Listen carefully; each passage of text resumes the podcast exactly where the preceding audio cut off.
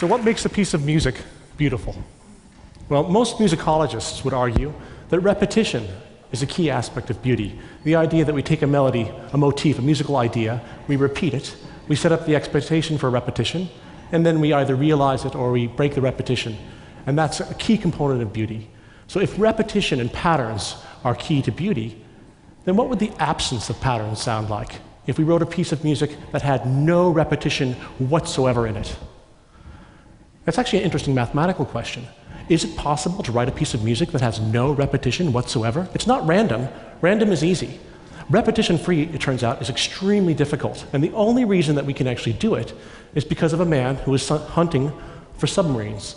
It turns out a guy who was trying to develop the, the world's perfect sonar ping solved the problem of writing pattern free music. And that's what the topic of the talk is today. So, um, recall that sonar, in sonar, you have a ship that sends out some sound in the, in the water and it listens for an echo. The sound goes down, it echoes back, it goes down, it echoes back. The time it takes the sound to come back tells you how far away it is. If it comes at a higher pitch, it's because the thing is moving toward you. If it comes back at a lower pitch, it's because it's moving away from you. Okay? So, how would you design a perfect sonar ping? Well, the, in the 1960s, a guy by the name of John Costas was working on the Navy's extremely expensive sonar system. It wasn't working, and it was because the ping they were using was inappropriate. It was a ping much like the following here, which is just, you can think of this as, as the notes, and this is time. So that was the sonar ping they were using, a down chirp. Okay? Turns out that's a really bad ping. Why? Because it looks like shifts of itself, right? The relationship between the first two notes is the same as the second two, and so forth. Okay? So he designed a different kind of sonar ping, one that looks random. These are look like a random pattern of dots, but they're not. If you look very carefully, you may notice that in fact the relationship between each pair of dots is distinct. Nothing is ever repeated. The first two notes and every other pair of notes have a different relationship. Okay? So the fact that we know about these patterns is, is, uh, is unusual. John Costas is the inventor of these patterns. This is a picture from 2006, shortly before his death. Uh, he was the one, that, the sonar engineer working for the Navy. He was thinking about these patterns, and he was by hand able to come up with them to size 12, 12 by 12. He couldn't go any further, and he thought hmm, maybe they don't exist of any size bigger than 12. So he wrote a letter to the mathematician in the middle, who was a young mathematician in California at the time, Solomon Golomb. Turns out that Solomon Golomb was one of the most gifted discrete mathematicians of our time.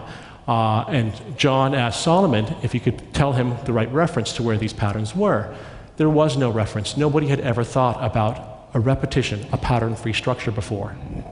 So Solomon Golomb spent the summer thinking about the problem, and he relied on the mathematics of this gentleman here, Évariste Galois. Now, Galois is a very famous mathematician. He's famous because he invented a whole branch of mathematics which bears his name called Galois field theory. It's the, it's the mathematics of prime numbers. Um, he's also famous because of the way that he died. So the story is that he stood up for the honor of a young woman. He was challenged to a duel and he accepted. Um, and shortly before the duel occurred, he wrote down all of his mathematical ideas, sent letters to all of his friends saying, please, please, please, this is 200 years ago, please, please, please see that these things get published eventually. Uh, he then fought the duel, was shot, and died at age 20. The mathematics that runs your cell phones, the internet, that allows us to communicate, that uh, on DVDs, all comes from the mind of Évariste Galois, a mathematician who died 20 years young. Um, so when you talk about the legacy that you leave, of course, he couldn't have even anticipated the way that his mathematics would be used. Thankfully, his mathematics was eventually published. Solomon Golomb realized that that mathematics was exactly the mathematics needed to solve the problem of creating a pattern-free structure. So he sent a letter back to John saying, uh, turns out you can generate these patterns using prime number theory, and John saw, uh, then went about and solved the problem, sonar, the, the sonar problem for the Navy. So what do these patterns look like again? Well, here's a pattern here. This is an 88 by 88 uh, sized Costas array. Uh, it's generated in a very simple way. Elementary school mathematics is sufficient to solve, to, to solve this problem. It's generated by repeatedly multiplying by the number 3. 1, 3, 9, 27, 81, 243. When I get to a bigger that's larger than 89, which happens to be prime, I keep taking 89s away until I get back below. And this will eventually fill the entire grid, 88 by 88, there happened to be 88 notes on the piano. So today we were going to have the world premiere of the world's first pattern free piano sonata. So, back to the question of music. So, what makes music beautiful? Well, let's think about one of the most beautiful pieces ever written Beethoven's Fifth Symphony and the famous da da da da motif. That motif occurs hundreds of times in the symphony, uh, hundreds of times in the first movement alone, and also in all the other movements as well. So, this repetition, the setting up of this repetition, is so important for beauty. So, if we think about random music as being just random notes here, and over here is somehow Beethoven's fifth and some kind of pattern.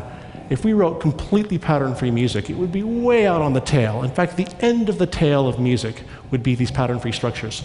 This music that we saw before, those stars on the, on the grid, is far, far, far from random. It's perfectly pattern free. It turns out that musicologists, uh, a famous composer by the name of Arnold Schoenberg, thought of this in the 1930s, uh, 40s, and 50s. He, his goal as a composer was to write music that would free music from tonal structure. That would, we called it the emancipation of the dissonance. He created these structures called tone rows. This is a tone row there. It sounds a lot like a Costas array. Unfortunately, he died 10 years before Costas solved the problem of how you can mathematically create these structures. So today we're going to hear the world premiere of the perfect ping. This is an 88 by 88 sized uh, Costas array mapped to notes on the piano, played using a structure called a Golomb ruler for the rhythm, which means that the starting time of each pair of notes is distinct as well. This is mathematically almost impossible. Actually, computationally, it would be impossible to create because of the mathematics that was developed 200 years ago through another mathematician recently and an engineer, we are able to actually compose this or construct this using multiplication by the number three. The point when you hear this music is not that it's supposed to be beautiful, this is supposed to be the world's ugliest piece of music.